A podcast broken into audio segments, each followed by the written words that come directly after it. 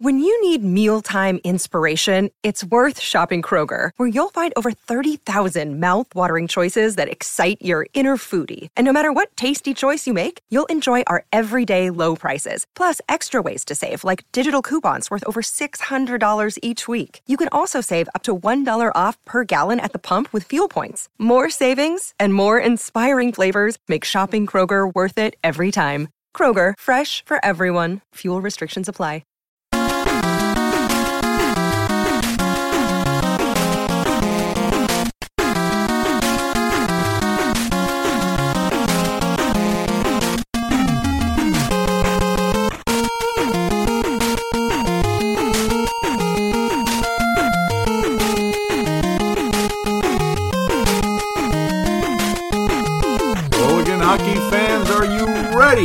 Brave the wild? With me, your host, Paladino Joey. Brave the Wild is available on the sportstuff.com, iTunes, Stitcher, and Double Twist. It's a pleasure to be on board talking hockey once again with you today. State of the Wild 2016, it is here upon us. Great to be on board to talk kind of the season in review and such.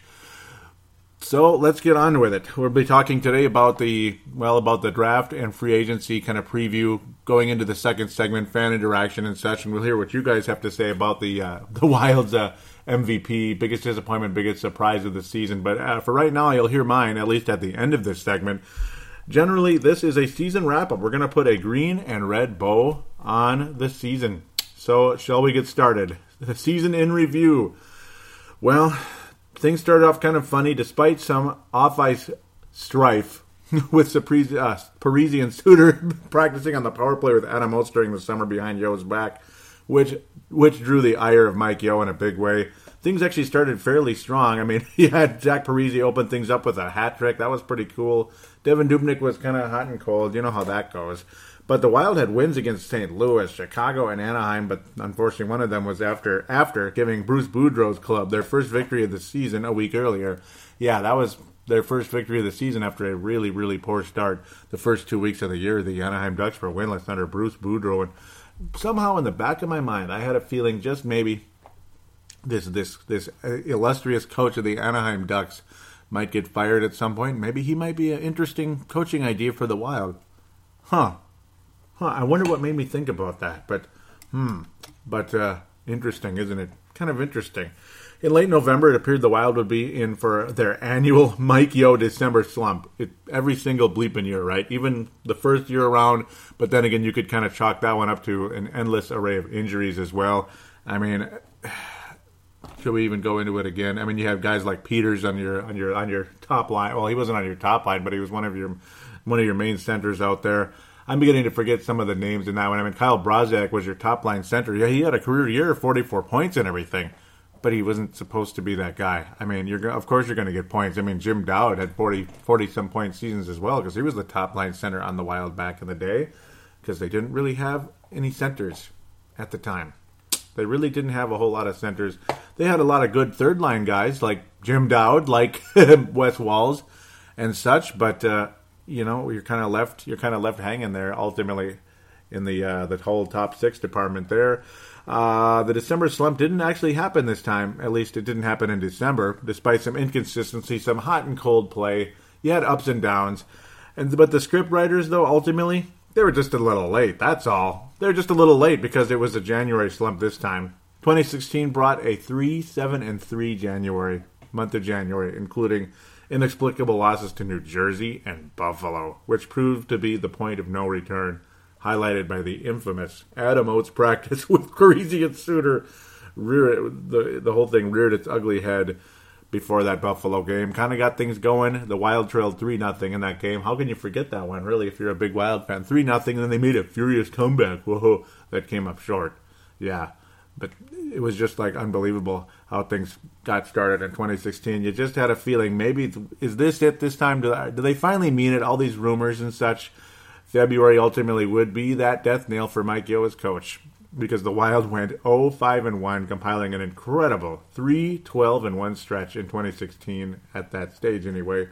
A 4 to 2 heartless, gutless, passionless, soulless loss to a not so great Boston Bruins team in Xcel Energy Center was the end of the line as the rumors proved to be accurate as an angry and saddened Chuck Fletcher pulled the plug on his close friend. I mean, it was a it was a sad day for Chuck Fletcher. He even said, "Is there any would you be willing to have a beer with an old friend just one more, you know, just like would you be willing to have a beer with me?" And this is right after he had said, "You're you're gone. You're you can't be, you know, we have to make a move no matter what." It's not like we can get Jonathan Drouin or anything.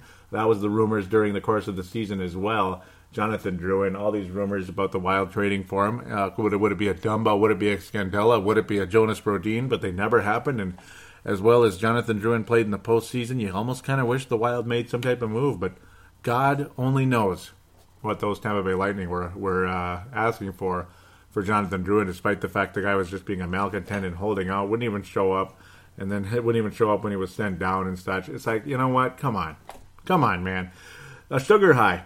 Well, that sugar high was on with an energetic John Torchetti. John Torchetti coming in to coach the Wild. You know, you got a Pominer, you got you got Hola, Eric Hola over here. You got uh, you got Zach Parise. You know, you got to show some passion out there. You Ryan Suda. You know, okay, I'm just kidding.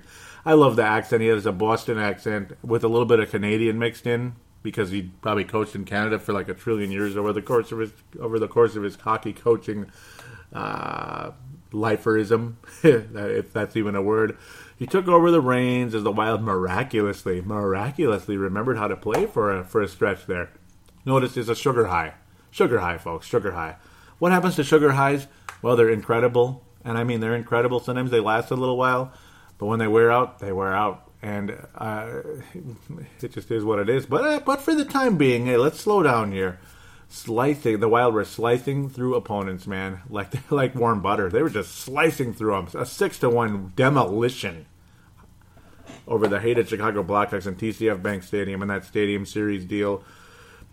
The likes of Jason Pominville and Jason Zucker going insane in that game. Even Thomas Vanek scoring a goal. Ooh, and yes, Thomas Vanek and Ryan Suter and Mikko Koivu started the season out crazy. They were leading the team in scoring. It was a beautiful thing, but again, did you ever think that was really going to last? Was it too good to be true? Of course, it was too good to be true. I mean, come on. And I should have known better. Getting all excited. Oh, they're having career years. This is really awesome, man. Uh, yeah. Uh, but other guys who'd been invisible for the time for quite a while there. Again, Eric Haula but we'll talk about him in a bit. Uh, he hadn't really been invisible. He was more in the doghouse under Mike Yo. Uh, Nino Niederreiter had been invisible for the longest time. Really, really picked up the pace in a huge way under Torchetti. Was valuable in that game as well, and many others during that stretch. Uh, the Wild ultimately would finish February five and three under Torchetti, despite uh, there was a four game win streak there. There was a losing streak ultimately at the end. There it was kind of annoying. Like what the hell, really? But five and three in February under the Torch 15, 11, and 1 overall under the torch, including a miserable finish to the season as the inconsistency returned. Ryan Suter had his issues with the second coach of the season. His second coach of the season, as uh, Torchetti called him out for not going for the block in that Dallas series, and it ended up costing the Wild in a big way. And of course, oh, Ryan Suter couldn't even mention Don John Torchetti's name at all and just acted like, oh, you know, it's up to the up to the management. Like if he thinks John Torchetti should be should get a chance of being the head coach of the team, oh, you know, oh, you know, uh, well, it's up to the management, not me. Hmm. Yeah, kind of as if you're like asking one of your hated coworkers, do you think they should be hired on? Like maybe they're a temp and you don't like them very much, that type of thing. Yeah, I've kind of been there actually, but sorry, maybe I'm not. I don't want to be too much like Ryan Suter though. The Wild ultimately lost the Dallas series in six horrible start to it. The Wild played a lot better, and then they went eight bleeping, but couldn't win Game Six at home. It was kind of depressing. It was a shame. Just couldn't uh, couldn't handle the comeback. Couldn't complete the comeback. It was a beautiful thing at the time, but a lot like the sugar high under the torch. It just didn't last. It wasn't. It just wasn't meant to be.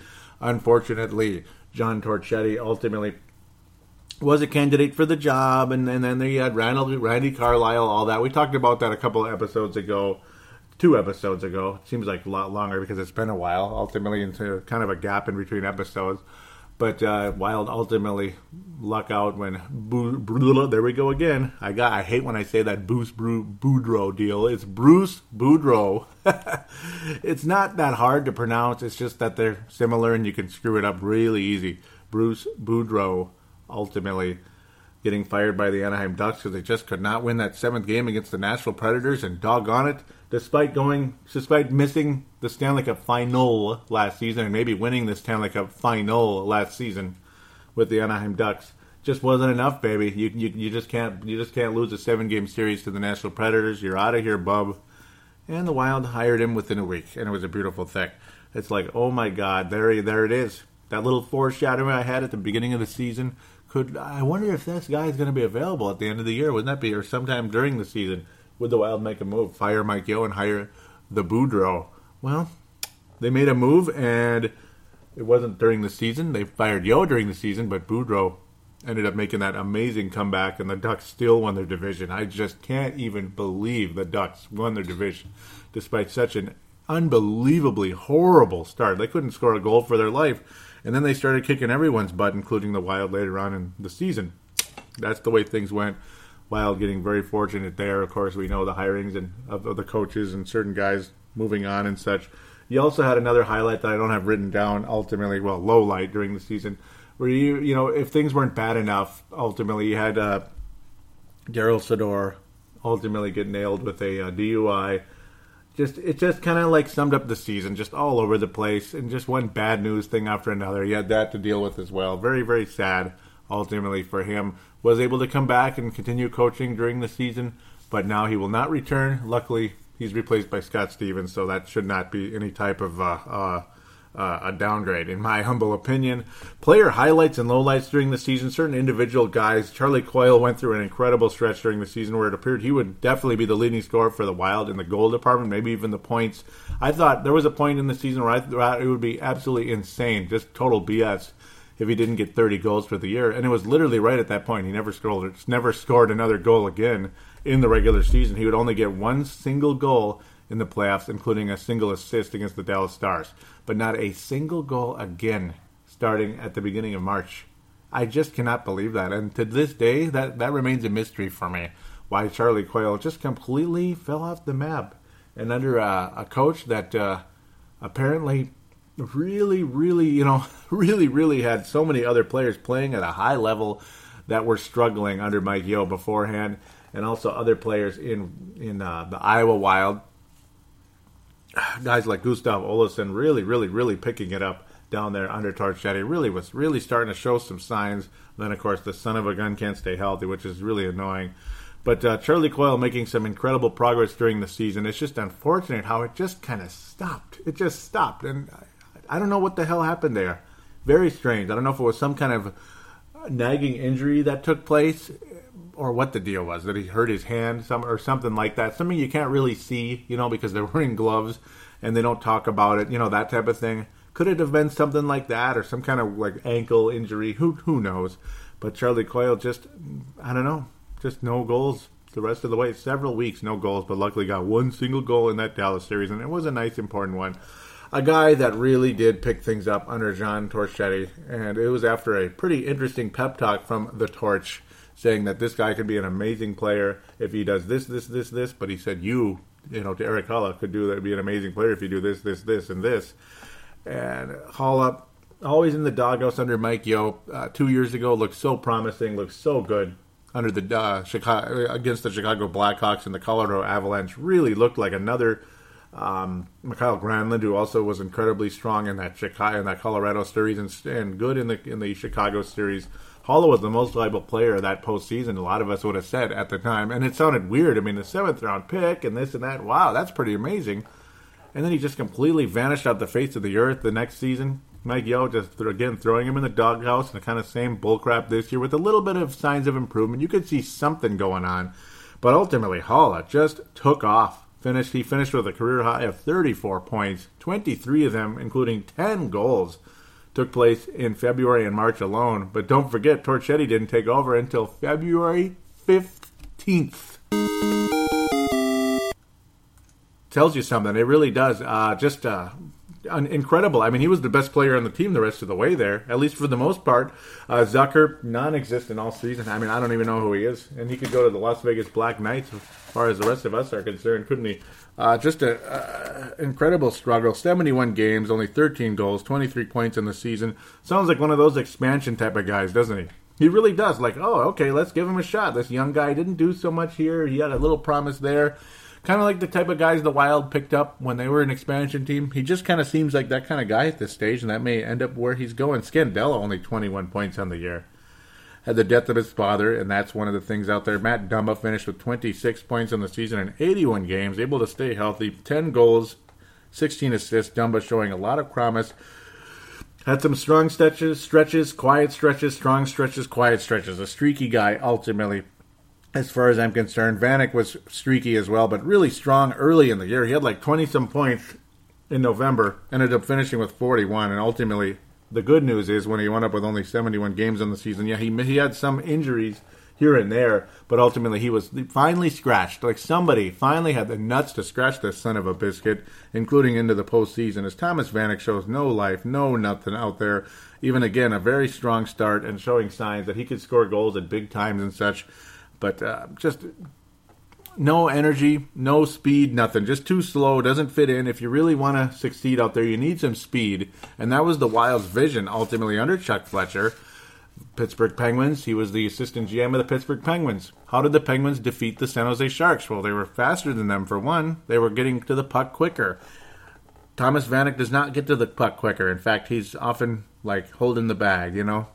Just not cool, not cool at all uh, guys that were just Ironmen for this roster. Well, several of them. Mikko Koivu played the whole season, ended up leading the Wild in scoring, which deserves a bit of a hand, even though you know he had a strong start to the season, but ultimately, you know, he, he wasn't anything spectacular. This is not the guy who should be leading your team in scoring. Fifty-six points is good. But there should be somebody else. Go ahead. We'll take the 56, Mikko. Fantastic. Great passing, showing some really nice signs during the season. Showed some resurgence this year compared to the last two years or so. Uh, very, very impressed with the season of Mikko Koivu.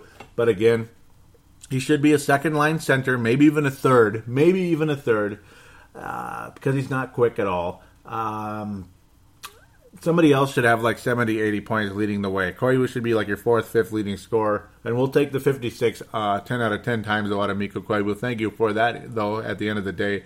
Just shows Fletcher and co missing out on some guys out there over the course of time like the Vladimir Tarasenko's and many others.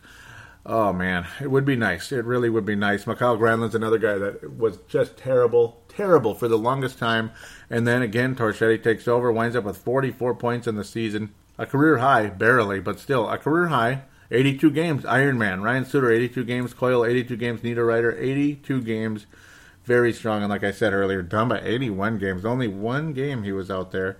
He, he was out of the lineup, very strong overall. So a lot of guys staying healthy and other guys not. Uh, Parise with issues during the course of the season again.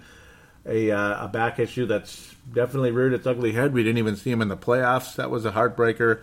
Uh, ended up leading the team in goal scoring because Coyle completely stopped scoring, and Vanek ended up uh, no, not Vanek. Just just Coyle was second place. Well, I'm looking at his assists. That's funny.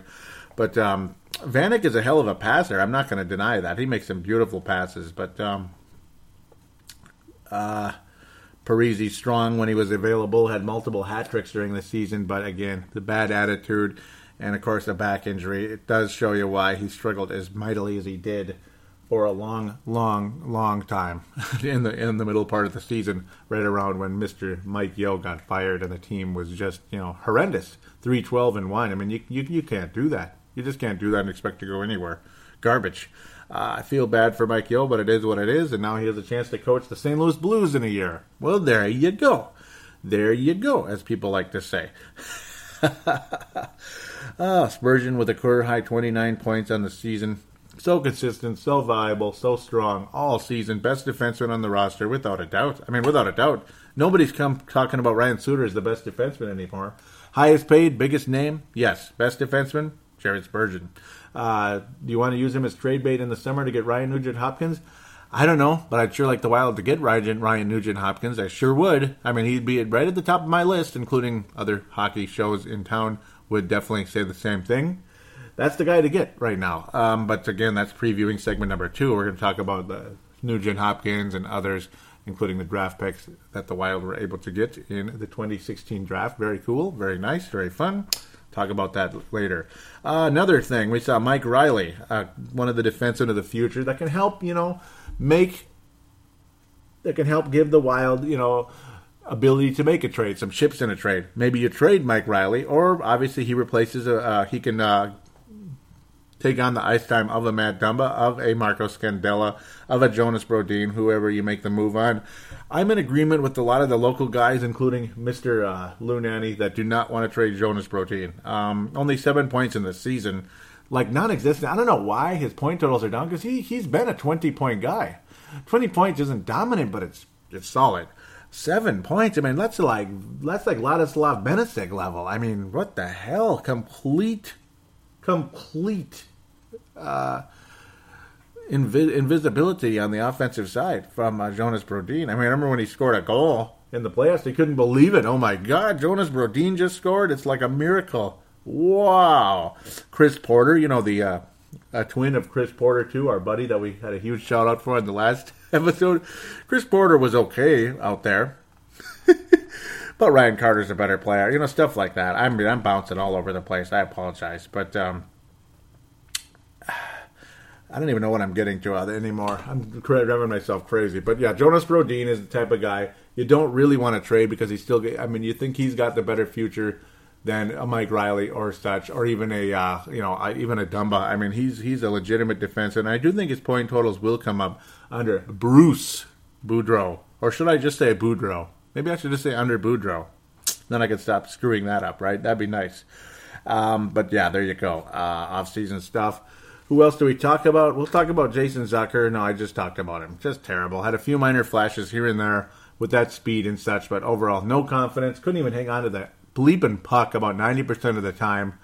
Just imagine him in the again the Stanley Cup Finals against the Pittsburgh Penguins. Oh, I'm sure he'd be he'd be really lighting up the lamps in that one. He wouldn't even see the puck. It would be gone. It'd be gone. Jason Pominville, another guy who couldn't probably keep up with the Pittsburgh Penguins, but my God, did he have a resurgence under Jean Torchetti? Jean, John Torchetti. Uh, was just horrible. He, he looked like he's done, hooked, cooked, hooked, cooked, whatever you want to call him, finished. Put the fork in the put put the fork in him. Stick a fork in Jason Pominville. He can't play. Oh, by the way, there's three more years on his contract, so you can't buy him out either. So what are you going to do? Scratch him for four years? Oh, goody. At least uh, under John Torchetti, all of a sudden he looked like Jason Pominville again, like the guy who could get 20, 25 goals, maybe not 30, but 20 to 25 goals. He looked like that guy again. It was pretty cool, thing of beauty. Even led the Wild in scoring in the postseason. Wow. Yeah, he led the Wild in scoring in the postseason. Seven, yeah, just just let that sink in. Seven points, four goals, three assists for Jason Pominville. The good Jason, I guess, at this point. He's back to being the good Jason of the two, which is kind of funny. Not that long ago, you'd have thought he's the bad Jason, but he's the good one. So there you go, there you go, there you go. It's really cool, really exciting, ultimately, for the Wild in that category nice resurgence. He was great in the Chicago Blackhawks game, and he was really strong. Had a concussion at one point, but then came back. And after just kind of getting it back together again, Jason Pominville ended up getting his bearings and was really, really, really good out there after that. Uh, really good in the postseason. Very valuable. Uh, Koivu had the best postseason of his career. Five points, three goals, including the ga- huge game five winner in overtime in Dallas. A huge one. But can we count on him in the future, really? Um, I don't know. Uh, he finally had a good postseason. It took him most of his career to get there. I don't know why. I mean, I, I, I don't understand why this kind of thing happens as much as it does. But Koivu ultimately finally looked like a valuable, you know, really valuable guy again out there, like he did earlier in his career. But that was back when the Wild weren't making the playoffs, or the son of a gun was out with some type of injury, be it a freak injury because somebody broke his leg, or uh, or uh, why am I forgetting the guy's name on Vancouver that did it? But yeah, it was a very nasty slash with a stick, of course, or just other injuries over the course of other seasons in the past. Doesn't really matter now, other than just you just couldn't count on him regardless. Could he stay healthy or could he or was he consistent? It was always up and down with with Koivu. Just bipolar play out there. Not ripping anybody that may have bipolar issues. wouldn't be very nice, would it? Oh man, no, it really wouldn't actually. Uh, Fontaine, not sure. Carter, not sure what's going to happen with those guys. Carter, I wouldn't mind keeping. A lot of people like him. Seven goals, 12 points overall in 60 games. Not bad for such very limited ice time. Jarret Stoll, um, happy trails. Can't play. Too slow. Jared Slow. I mean, Gerald Stahl. Jared Stahl. Jared Slow. Whatever. Uh, he's done. Will you see Gustav Willison show up for the Wild? Will you see Brett Bulmer? I don't think Brett Bulmer's ever going to be in the NHL. Tyler Graovac, hopefully he emerges. Zach Dalpe, who even got some ice time in the playoffs, had a goal very late in the season. The final two games, Zach Bleep and Dalpe scored a goal against the Sharks. Nate Prosser signed through next season. Oh, boy, 53, 53 games, three assists. There's your Ladislav Benysek right there. Yay. Yay, Ladislav Benysek. Hmm. You remember that name, guys? Do you remember? Yeah, he never scored ever, like ever. Uh, I, I don't know. I mean, and it's just, it's not like you have to score or anything. He's a defenseman for one, but at the same time, mm, I don't know. I mean, he's not even that great of a defenseman either. He's just an average defense defenseman.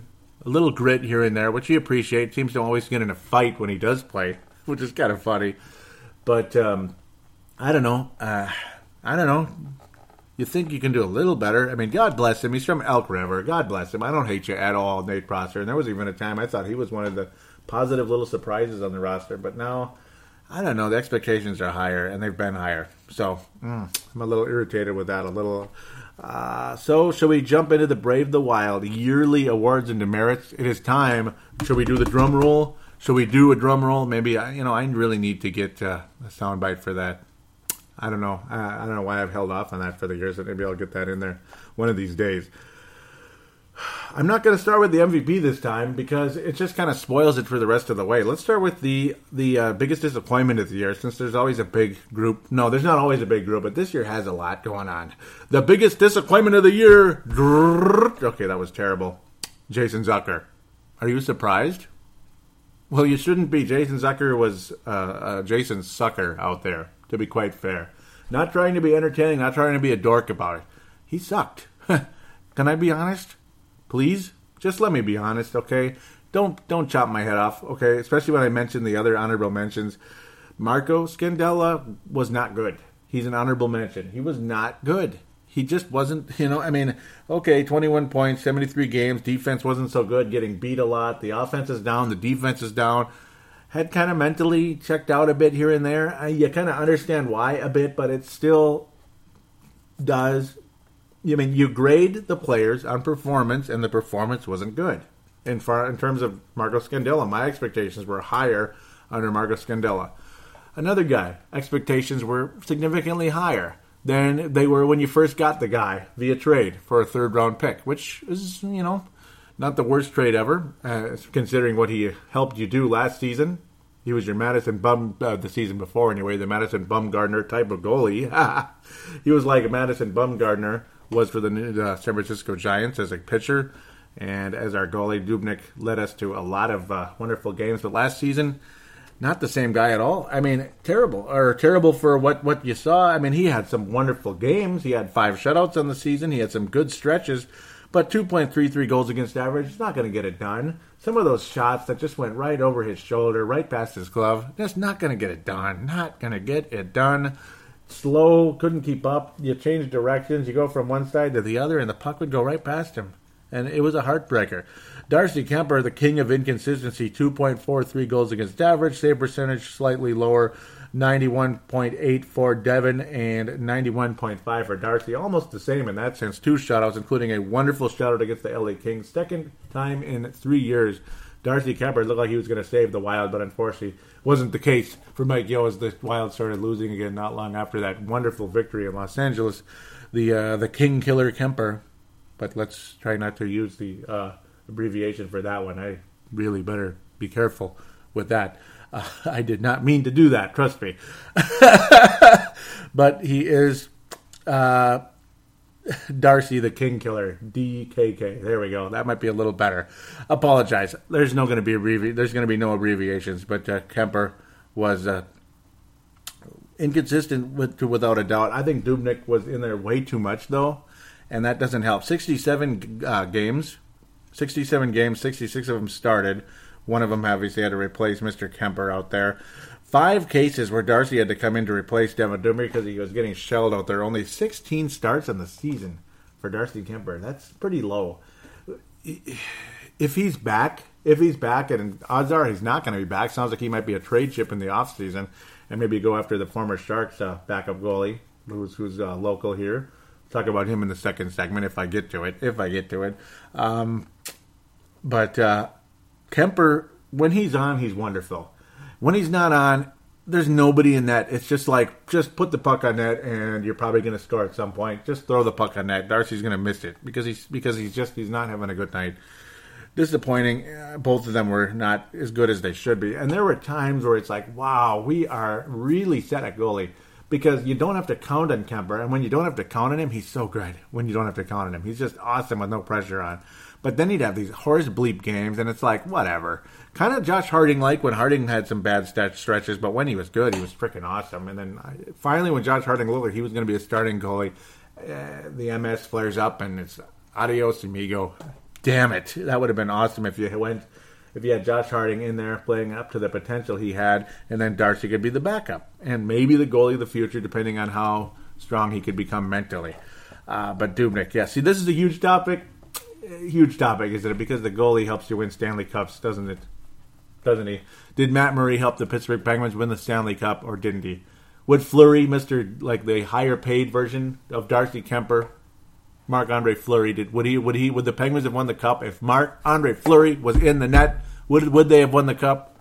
No. There's no way the Penguins would have won the Stanley Cup. Matt Murray was the difference maker for that team, and if only the Wild, one of those prospects out there, maybe it's Kaapo or somebody else. We'll talk about that again in the second segment, uh, possibly, because I'm mostly just focusing on the season here. But if Kaapo or some other prospect in the Wild systems, locally or overseas, can uh, step up and be that Matt Murray for this franchise, that would be an unbelievable fortune for this club.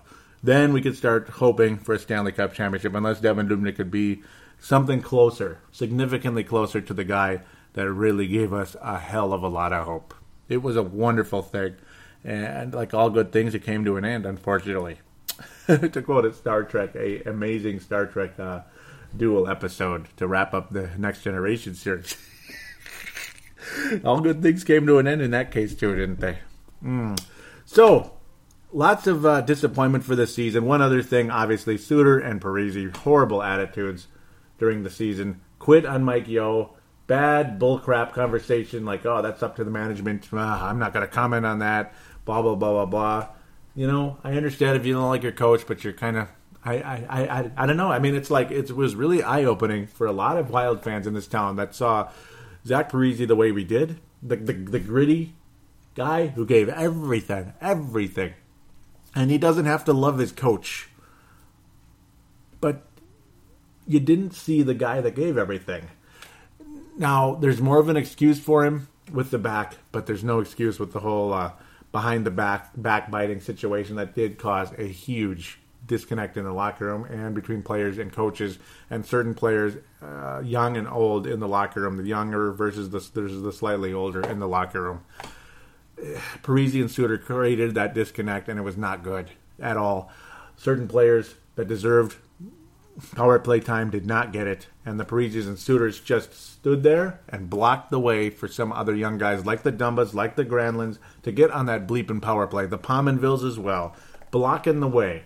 You're not seeing Eric Riley on the power play. You're not seeing Matt Dumba on the power play. Scandella. I don't know if he deserved it this year, but you get the idea.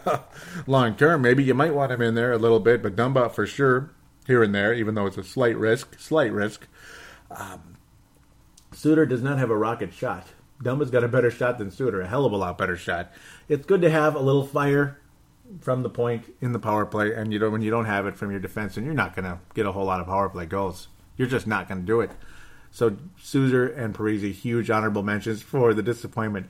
See Zucker, it's like there isn't a whole lot to say. He just stunk. That's all. But the other guys, it kind of got me going for the longest period of time. You could tell just a little frustrated with what took place here. Just a little bit. I mean, do you blame me? Am I a Wild fan? Am I des- do I deserve to be a Wild fan? I only remember so I only remember like just about every freaking fingernail of information that's taken place with this Wild franchise since they started. I remember the handshake trade with the San Jose Sharks that the Wild wouldn't take uh, one of their prospects, so they gave us Andy Sutton. I remember that detail. Yeah, I do. I don't remember every single name in terms of like some of the players we didn't get from the Sharks. I don't remember that because that's kind of I don't even know if the player uh, went on to succeed or not. That's a detail. Like maybe I wish I somehow saved that in my, my memory banks, but uh, you get the idea. So yes, I'm a Wild fan. Okay, I, am a Wild fan. I remember Eric Wright very well. I remember. I, I, do. The guy who sat in that. Uh, in the in the Houston Aeros for the longest time. I was so excited to finally have him come up to the Wild along with Clayton Stoner. Watched him forever down there, kept track of him. They're finally up at the Wild, and they only stuck, stuck around for only a year.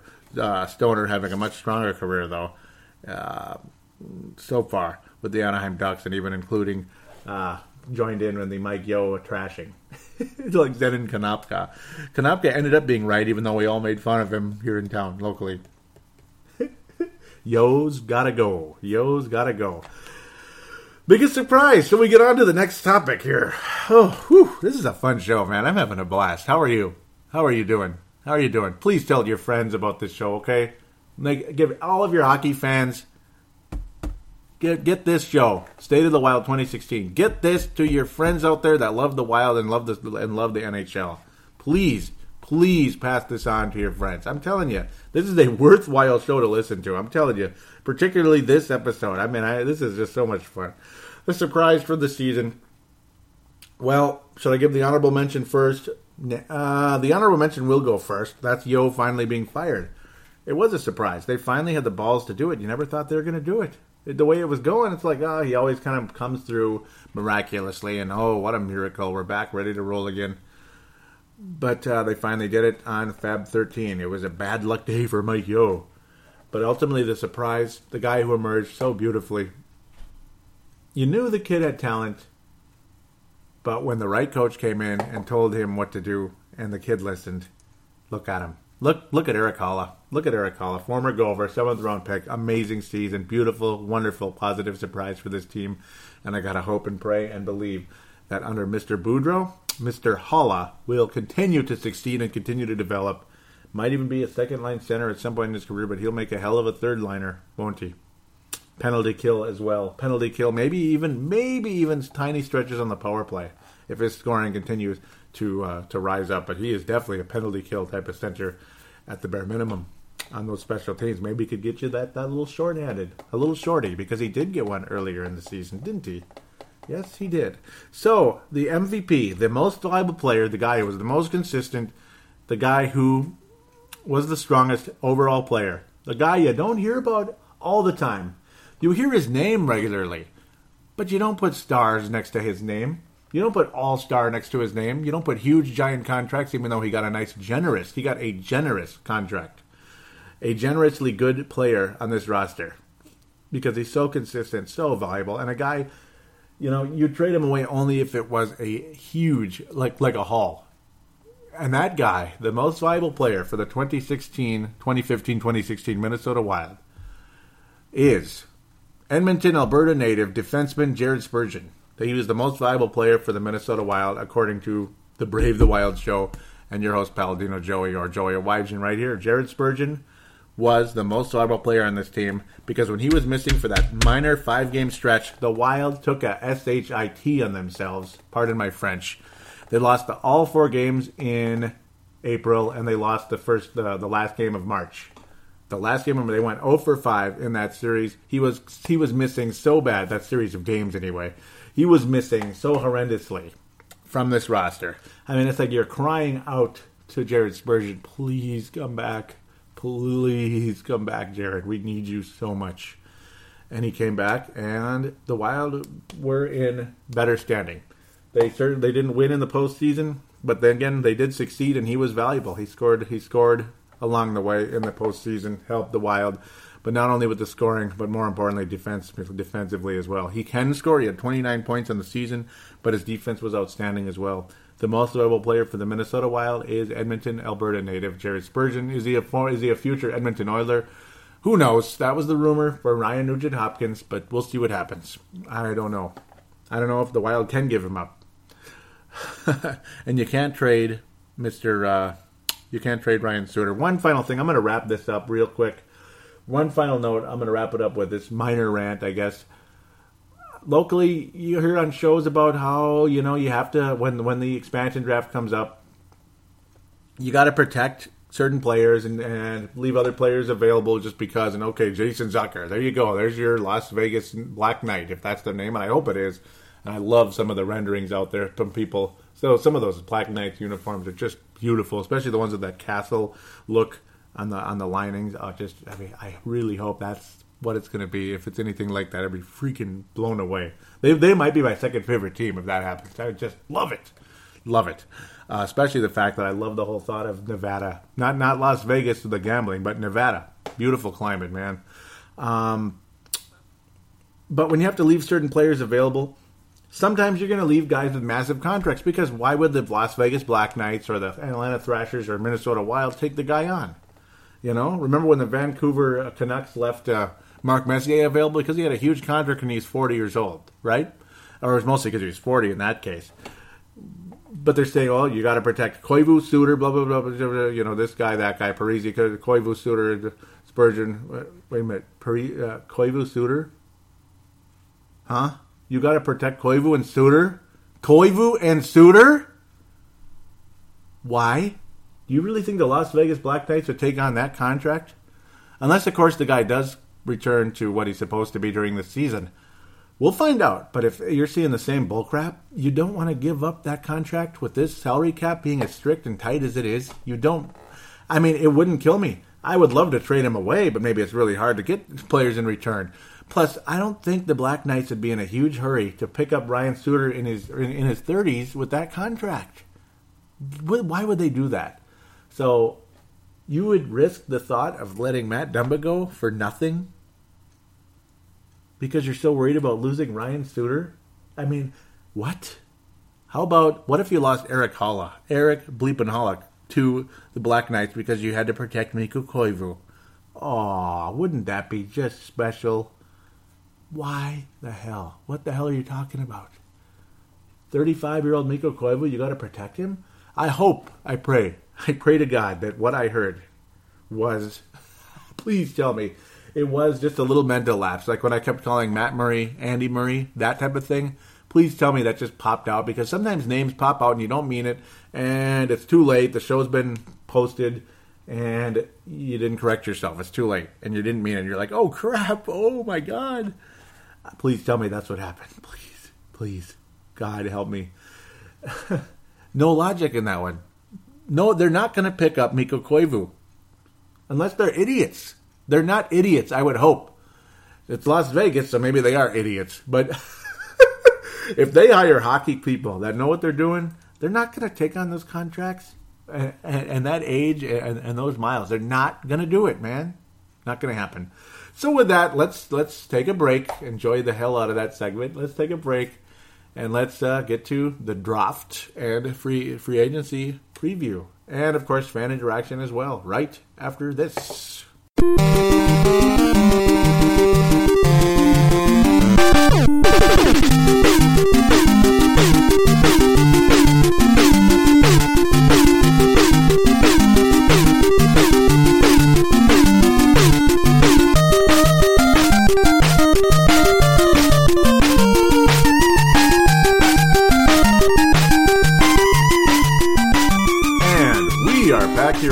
Brave the Wild. We're going to talk about the draft a bit, and then very briefly talk about free agency and such, and talk, get to your comments on the Facebook page for Brave the Wild. To get to the Facebook page in Brave the Wild, it is facebook.com forward slash brave the wild dot Minnesota. Facebook.com forward slash brave the wild dot Minnesota, and you'll also see it in the show description on iTunes or Stitcher or the thesportstuff.com or Double Twist. So there you go. Kind of a lot of different options there. Also, to get a hold of the show, the call in line is 209 736 7877. 209 736 7877. And for those of you outside of the United States, you're more than welcome to call or to uh, submit a uh, audio to make an audio submission with your smartphone, use the free voice recorder that's on every smartphone probably that exists on the planet these days and uh, email it to paladinolive at yahoo.com. Paladinolive at yahoo.com. All, again, all that information is in the show description. So, sorry, I had to get that out. just, to get, just to get you guys a chance to get on the show, too, doggone it, right? Well, with the 50th pick in the NHL draft, with uh, Kiefer Bellows available, I'm all excited. Boston Bruins pass on him. The Minnesota Wild take Luke Kunin Luke Kunin. All right, so no Kiefer Bellows. Um, that's unfortunate in that sense, though. Luke Kunin is a goal scorer, just like Kiefer Bellows. I mean, I was a fan of the guy coming in. I've been thinking about him, you know, coming into this draft. I, it would have been really cool to have Brian's son in here, and he's goal scorer just like his father was for the North Stars years ago. Lots of fun. But here we are with Luke Kunin, who's already played for the Badgers for one season. He's 18 years old. He played as a freshman at 17, and he's already got one year of college under his belt. So his eligibility to come to the Minnesota Wild will be uh, pretty exciting in a way. Um, or could you say eligibility? His you know his timing to come to the Wild could be sooner than some other prospects just going into their freshman year. So even if he goes all the way to senior year, that's three years from now, not four. You get the idea. Maybe he just plays his sophomore year and comes like Alex Tuch, who is now a member of the Iowa Wild which we talked about on a previous show, of course. He's now on the Iowa Wild at the bare minimum, and he'll have a chance to make the Minnesota Wild. Very cool, very exciting that we have a next, we have another wave coming in anyway to the Iowa Wild. At this point, um, you need to fill the cupboards. The cupboards were bare, so you have four draft picks in this draft. You have no second rounder, no third rounder, no fifth rounder, no sixth rounder, but you have two seventh rounders, and you do have that fourth rounder.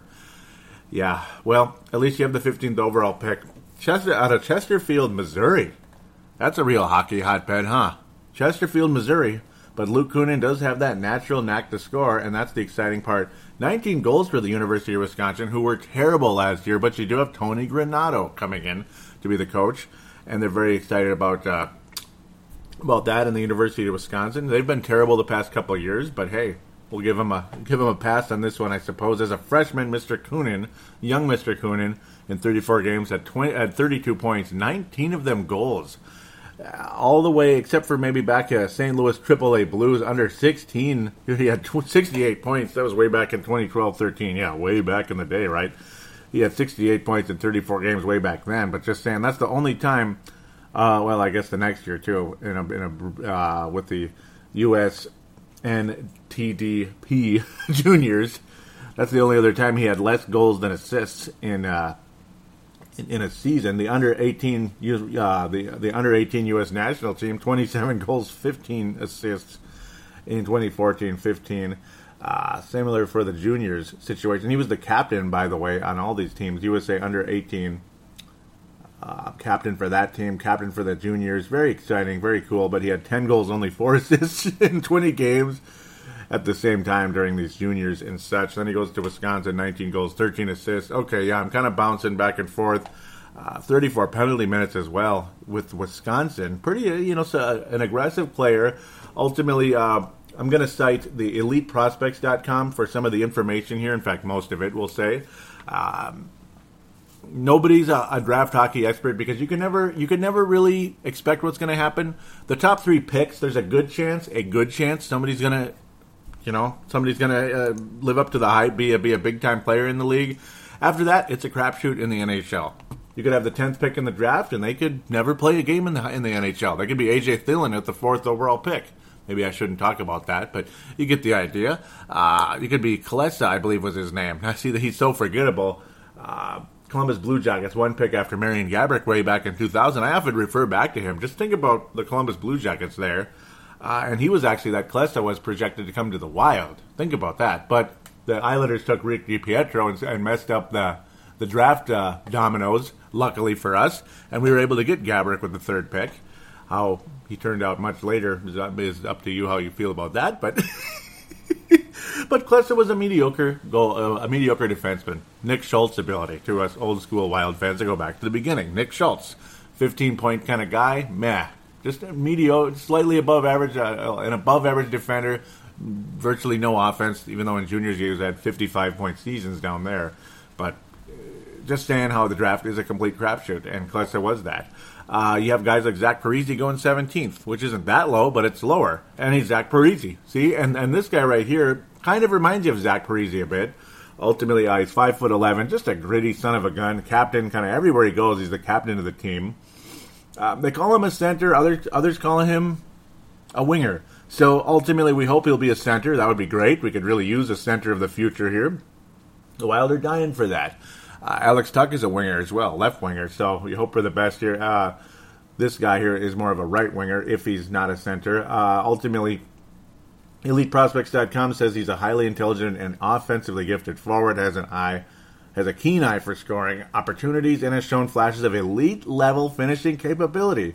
Works hard and isn't afraid to battle for puck possession. Good hands and puck skills, and has a really accurate release on his shot. Needs needs to work on his explosiveness. Ultimately, something's going crazy here. Sorry. wow, something's. I love pop ups when you're trying to read. That's really nice. yes, uh, staying in motion with the play and strength behind his shot. All in all, a gifted offensive force with the potential to blossom into a highlight reel player. Well, that's extremely that's extremely high praise. You don't usually see that too often in, in wild draft picks. You hear that he's good with this and he's not good with that, but he's got the talent to score and he's got this and that. But when you hear elite level ability and this and that, see, there you go. Somebody who's really good at something not somebody who's just kind of decent at something. That's where it gets annoying at times, is when somebody's just decent at something. You know, they're just they're they're decent at everything, basically. Mikko Koivu's decent at everything. He's a good passer. He's good defense. Good this. Good that. But is he elite? Is he elite? An elite scorer? Elite passer? I wouldn't say he's elite at anything. So this guy could be an elite scorer, which is obviously the uh, crutch of the Minnesota Wild since day one.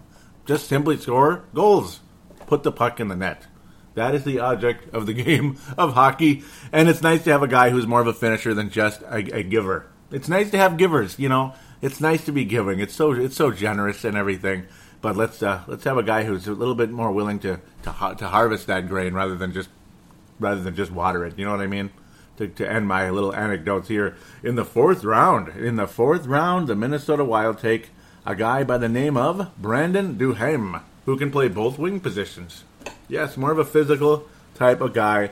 Not the largest guy ever, but big enough. Six foot, 198, 106th overall. And he's going to Providence. Remember that team. Uh, 2014, no, 2015 national champion, Providence. So there he goes. He's going to Providence freshman year now at this stage. This guy was where was his where's his birthday? Doggone it. Oh yeah, he's the same age as well. He's slightly older actually, believe it or not than uh, Luke Kunin. That's kind of funny. He's actually a year older. Well, not really a year older, like a couple months older. Both of these guys born in '97. This guy's from Parkland, Florida. So, God bless America. It's, it's almost July 4th. So there you go. God bless America. Back to back Americans here. he played uh, for the Tri City Storm. That's the most recent uh, statistics in the USHL and the Chicago Steel. Gotta love that. These are junior level hockeys, uh, Merritt Centennials and such looks like more of a giver than a than a taker, so to speak. Penalty minutes and such, more of a physical guy, and that's kind of what you're probably looking for: meat and potatoes, grind it out, kind of fourth, you know, in the fourth round, and hope for the best. Maybe the guy excels, becomes the next Todd Bertuzzi, minus the, um, you know, hit from behind or something, that that type of stuff. Hopefully, we can avoid that part, but. uh, ultimately, definitely not as big as Jordan Greenway, but kind of similar in a sense where he really racks up the assists. I mean, uh, with with the Merritt Centennials, I, I like that name, the BCHL. It's only six goals, 19 assists in 53 games, 10 goals, 22 assists for the Chicago Steel, and then he evened things out five and five with the Tri City Storm, and there you go. And he performed pretty well in the postseason there, four goals, four assists with the Tri City Storm in 11 playoff games. Not bad there, young man. Not bad. Keep it up. So there you go, Florida hockey hotbed again. But then again, you got the Tampa Bay Lightning, who back-to-back seasons, you know, they have had really strong showings. They, they played in the Stanley Cup Finals a year ago, took it to six games. I really wish they could beat the hated Blackhawks. They almost grinded out, almost beat the Penguins. Bitter loss in Game Seven in Pittsburgh. In that case, almost beat those Sons of Guns, but Pittsburgh was just a little bit, little bit better, slightly better. Looks like Tampa was the second best team this year, not the San Jose Sharks as far as I'm concerned. I think either one of them would have beaten the uh, Sharks or the St. Louis Blues in that case. But uh, there you go. Kind of more of a physical guy, more of a giver than a taker, blah, blah, blah. Seems to perform well in the postseason, though, at least early on. He had a nice little postseason run there. We'll see how he does in Providence. See, the good part is about these college guys, they're easier to keep up with than somebody overseas. So, with that said, let's go overseas then, right? Dmitry Skolov. Sokolov, excuse me, uh, center or winger, kind of can play everything, just like just like uh, Granlund, and I guess well, any center can play wing. It's just a matter of you hope a guy can be a natural center. This son of a gun was projected to be pretty good. Uh, he was supposed to be really, really good, actually, coming out of Russia.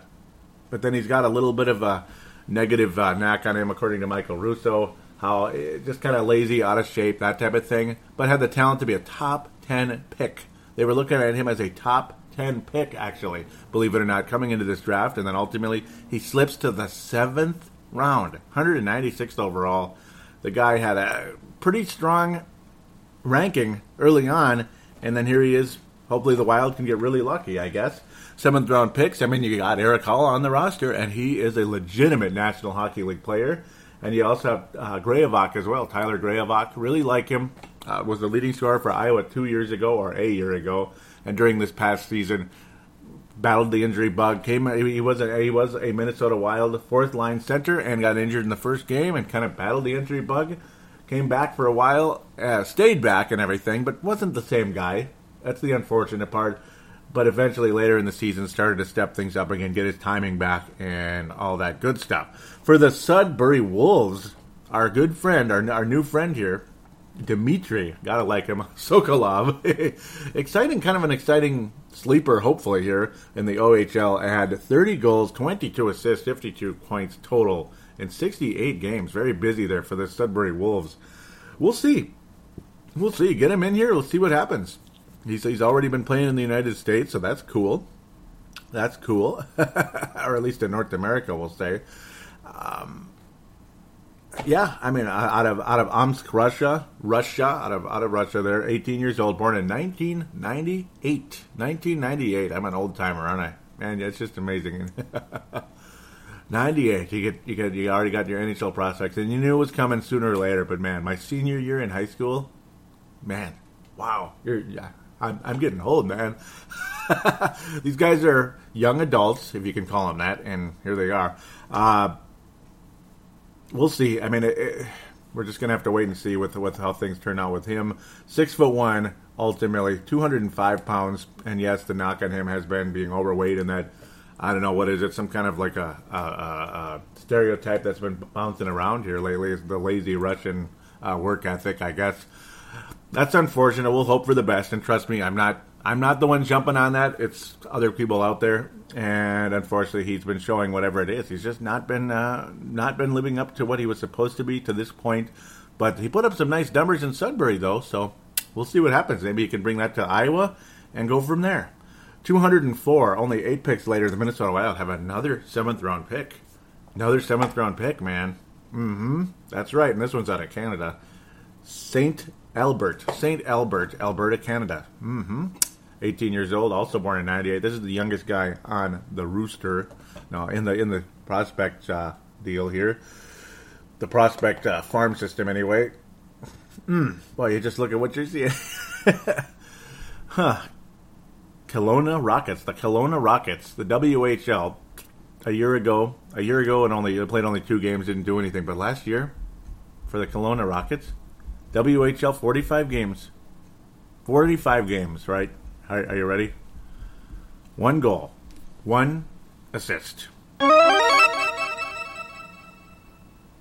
Yeah, one one goal and one assist. Um, okay, uh, right. But then again, I said the same thing about our, our good friend, you know, Niederreiter, who scored a game-winning goal against the uh, Colorado Avalanche and has been very clutch in the playoffs in back-to-back, in you know, in the back-to-back or three three years in a row, pretty much here for the Wild. Been very strong in the postseason and he's had some strong seasons up and down. So we'll see. Uh, seventh round pick, though. I mean, you, you just you just hope for the best. Two, I mean, he's past the 200 mark here. Two, oh, he's the 204th guy taken in the draft. But my God, I mean, that's kind of low numbers. Jeez, WHL. I I mean, I, I, understand it's a little tougher, but Jiminy Christmas, mm, that's kind of low. but you know what? It happens. It happens. We'll just see what happens there. I don't have a whole lot to say otherwise. It just is what it is. It's not a whole lot to, to work with, though. That's the frustrating part. So let's look at free agency before we jump into some fan interaction. You know, the third ranked, well, he's not really third ranked, but but the top cap hit from 15 16, the third highest guy is our old friend Thomas Vanek, who is a free agent now officially. We talked about it extensively in the past that he would be bought out. He's officially been bought out, or unofficially, officially, unofficially been. Yeah, he's officially been bought out. It's six point five million dollar cap hit. It's off the books, so gives the Wild some flexibility. Ultimately, the Wild will have $14 million to work with, but of course, you do have to use it a bit on some of our current roster members. Unfortunately, they'll gobble up a piece of it, and then after that, you need room to make a trade before you can sign somebody. The Wild have been producing, per, have been pursuing, producing, yeah. Ryan Nugent Hopkins, RNH, who's also been brought up on the message boards by our buddies over there in Australia. We'll get to them in a minute. Um, and Michael Russo also kind of has rebuffed the whole idea of like let's not go crazy with Ryan Nugent Hopkins. People call him like the you know you know the Beyond the Pond and Beyond the Pod, who both don't both don't need a shout out from me. They don't need my help. I need their help though. Please give Brave the Wild a shout out if you could, right? Brandon Molesky.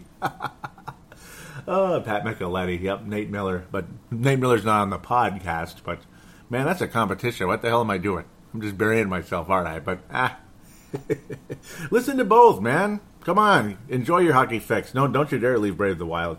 Um, what was I even getting to? They've been talking about Ryan Nugent Hopkins as a number one center, and Michael Russo does not think he is a number one center. That it's like he'll get 40, 50 points and get hurt. And that sounds a lot like some of the other guys that have been on the roster for the Wild pretty much since day one. Koivu and um, uh, Granlund to date. Granlund has never really gotten to that 60 point mark. Koivu did have a 70 point season about eight years ago. Yeah, the one year he finally stayed healthy or or stayed consistent for a bit. He was pretty damn good about eight years ago, but that's not Mikko Koivu now.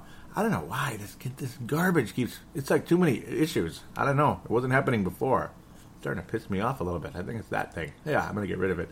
Uh, but ultimately, um, yeah, I mean, I like Ryan Nugent Hopkins. I personally would like to pursue him, but again, yeah, if it's a potentially, it's a situation where Edmonton's just asking way, way too much, that it's like, you know, get then I, I, that might be what the holdup is. As we've waited post draft and nothing has happened, no trades have happened, and it's a salary cap barely going up, all that, which is frustrating to most people at this stage, unfortunately, right now it just is what it is, as we like to say in the business. Ultimately, when it comes to that, so I mean, you look at all the other free agents. It's like the the defensive side. I, I mean, I'm I can't believe how old Brian Campbell is already. Thirty seven years old. He was the highest uh, guy over there. Mattias Ohlund is still around. That's the guy that broke Koivu's leg years ago. Thirty nine years old. Campbell's thirty seven. Guys like that, lots of old defensemen. I mean, you got Willie Mitchell even on here, 39 years old. Dan Boyle, 39 years old. God, it just goes on and on. And yes, the Wild aren't really looking at signing a defenseman at this stage. Marek Zidlicky, 39. My God, you're going to see a lot of guys retire, I think, this year on the defensive side, unfortunately, but you'll hopefully have a nice new wave of players coming in. Cor Korbinian Holzer. Holzer, huh? Uh oh, on Anaheim. Holzer, that sounds like Mike Holzer, doesn't it? Hmm. Well, we'll leave that alone. Ultimately, that's on the defensive side. Back on the offensive side, where we like to be. Ultimately, Thomas Vanek. Ooh, he's third, isn't he? Isn't he? Are, are we proud to think of Thomas Vanek as the third uh, ultimate defenseman when it comes to the or not defensive, the third like highest salary when it comes to forwards at this stage. You have Brandon, uh, you have Lucic available. I mean, I, don't know if the Wild will pursue him or not. Milan Lucic, I almost call him Brandon. Steven Stamkos, not going to happen, obviously. So I'm not even thinking about it. Eric Staal, not going to happen. Too expensive. And, well, it, it, just, you know, the Rangers will probably keep him. A guy that uh, a lot of us have been looking at as a possible fourth liner, third, fourth line type of guy that'll help the Wild. Gosh, he got a pretty high cap hit, though, Sam Gagner. Hopefully we can come down from that. I mean, 4.8 million for Sam Gagner? Huh. That's the guy he hopefully can bring in, though, to be a, a, fourth line help for the Wild. 16 points on the season, 8 goals, 8 assists. 4.8 million. Mm. Mm. Ruutu out there. Wow, that's an older guy, 33, a little bit. RJ Umberger, another one, possible fourth line type of guy. Definitely have to come down from his salary that he had before, and yeah, I think he knows that. Andrew Ladd is a guy the Wild maybe will pursue, a 46 point guy the past season with Chicago. Ultimately started with Winnipeg, 25 goal, 21 assists season. Loui Eriksson is another one, 30 years old as well. Do you want to overpay though for a 30 year old? Ultimately, and then they drop off David Backes is a guy that's a huge possibility in that area where he's not only going to want a decent amount of money, he's going to want term. Can we get a hometown discount out of David Backes? I'm not sure. And you look at his numbers, it's just Mikko Koivu, really. I mean, you know, um, and he wasn't that good in the playoffs. In fact, I barely even knew he was there. Did you notice David Backes in the playoffs that much? No. It was more like the Brouwers and, and such guys like that out there. So I, don't know. Um, I, I really don't know what to say ultimately in that one. Let's get Alex Tanguay. He's 36 now. I remember we were after him years ago. I don't know, kind of old now. I'm not really worried about that unless he wants to be on the bottom lines. He's got to be better than Jarret Stoll, though. All bottom line, all these fourth liners have got to be better than Jarret Stoll. It was like he was on the fourth line, what what three fourths of the season, and he got like three goals and like three assists. Uh, yay, you know. Uh, and his defense wasn't that good either. I mean, he was okay. He was physical to a point, but he was nothing special. Ultimately, for the Wild, didn't really impress anybody. Steve Ott's available. Go get him. Go get him, baby. I, I, don't know. I don't know if he'll be in the league much longer. We'll just have to wait and see with that one. Darren Helm is a guy that has been mentioned out of Detroit. We'll see what happens. 2.1 million last season with Detroit, 13 goals and 13 assists. So they're good fourth liner numbers. 29 years old these are all these names brought up. Uh, we'll see. Chris Stewart's available too. Maybe. I mean, you know what? Third, fourth liner for a reasonable salary. Why not? You, you don't have to give up a second round pick for him this time. Oh, wait. Maybe I won't go there, but well, maybe we don't have to, though. Kyle Okposo, his money's going to go way up. Yeah, I, I mean, it's like, I'm afraid to even mention him. He's going to want a ton of money.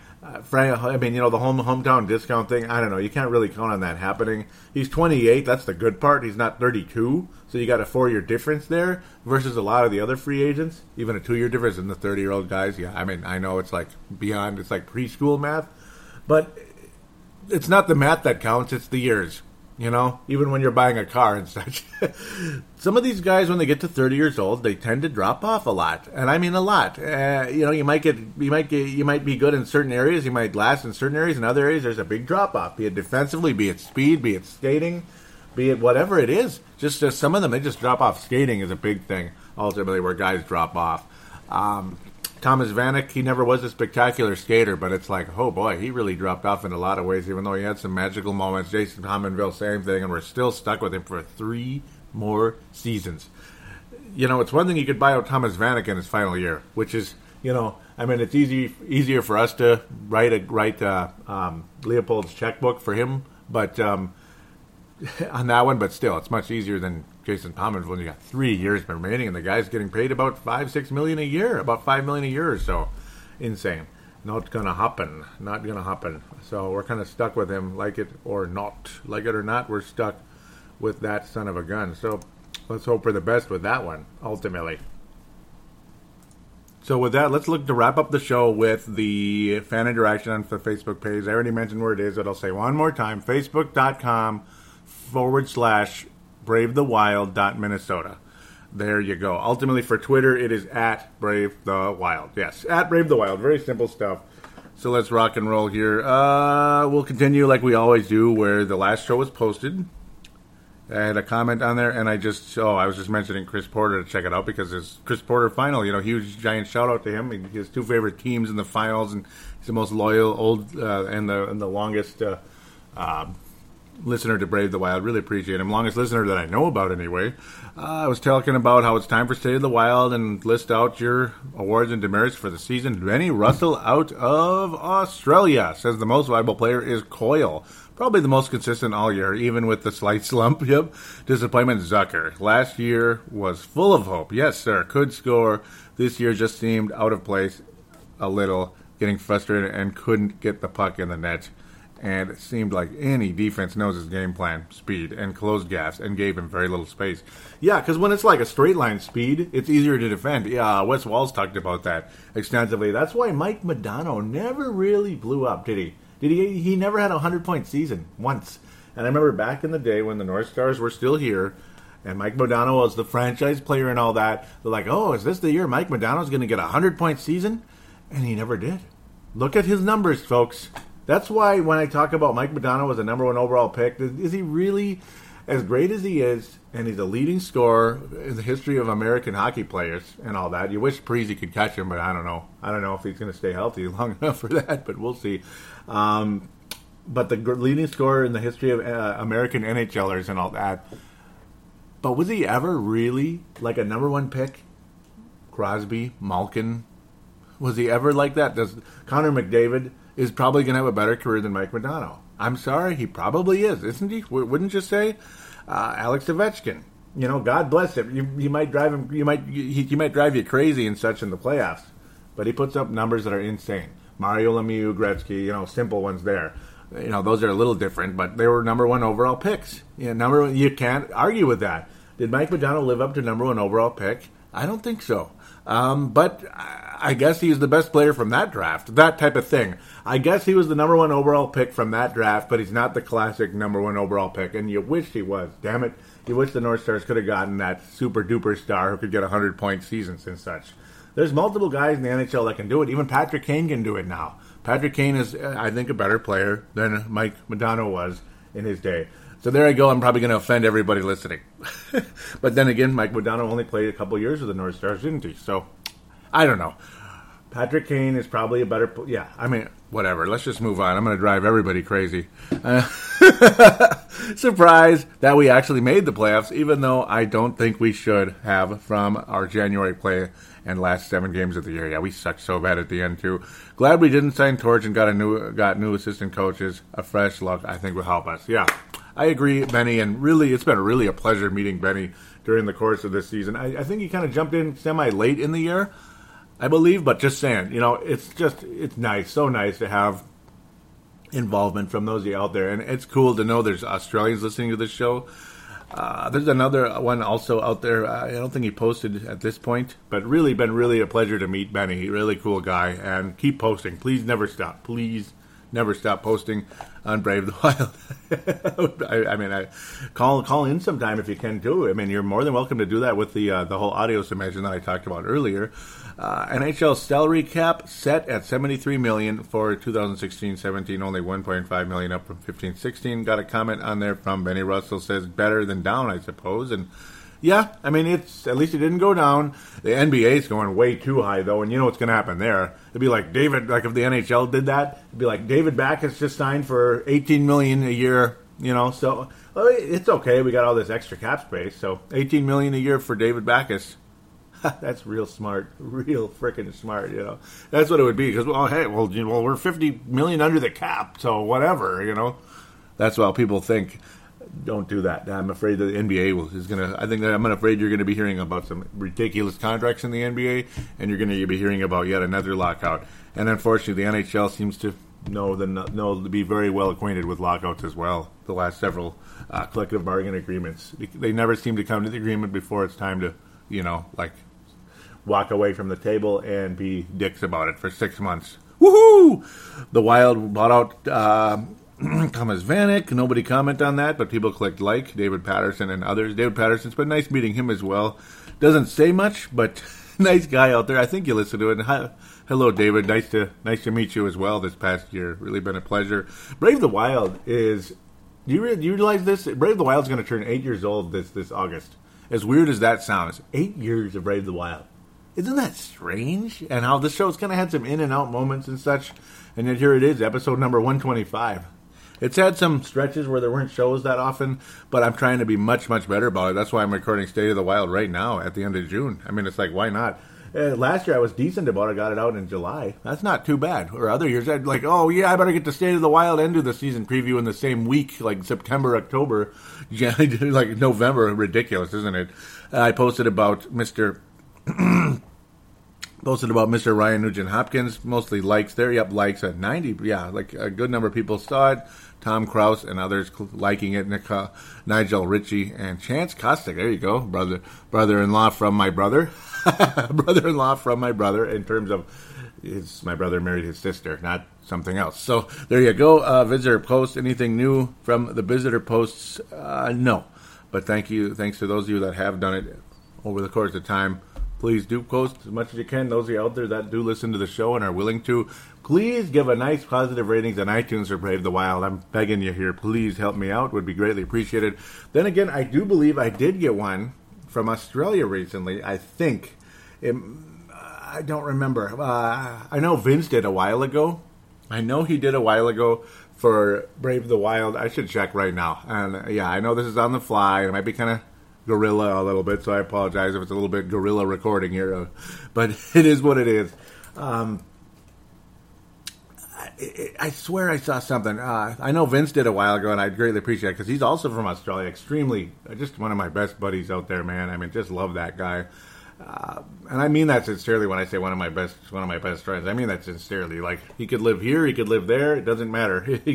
you know, like legitimately, one of my one of my better friends. Uh, see if I can get something to pop up here. I got to click first because you got to. What I hate about iTunes, in order to view reviews from other countries, you have to like switch your iTunes to that country. That is ridiculous. Why can't it just show Vince Germano or or or whoever Australia?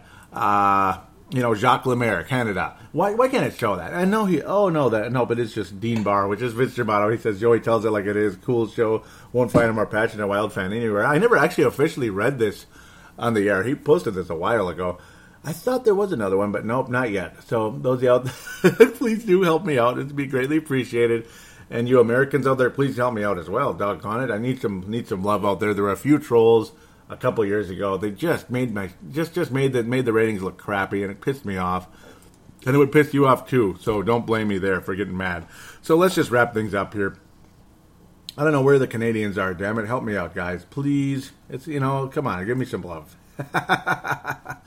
okay, I'm not that desperate. Trust me, I'm not. But it's a great help. It, it, just encourages other listeners to listen to the show. Help out on uh, Stitcher as well. Thanks again for listening. Tell your friends about the show. It's always nice as well. Post on the Facebook page. Tweet me. I'd brave the wild and all that good stuff. Thank you again so much for everything. It's been a pleasure to do this show, and we'll be back probably not too long from now, maybe in a couple weeks or so to talk about free agency because it's going to get real interesting in the next two to three weeks here.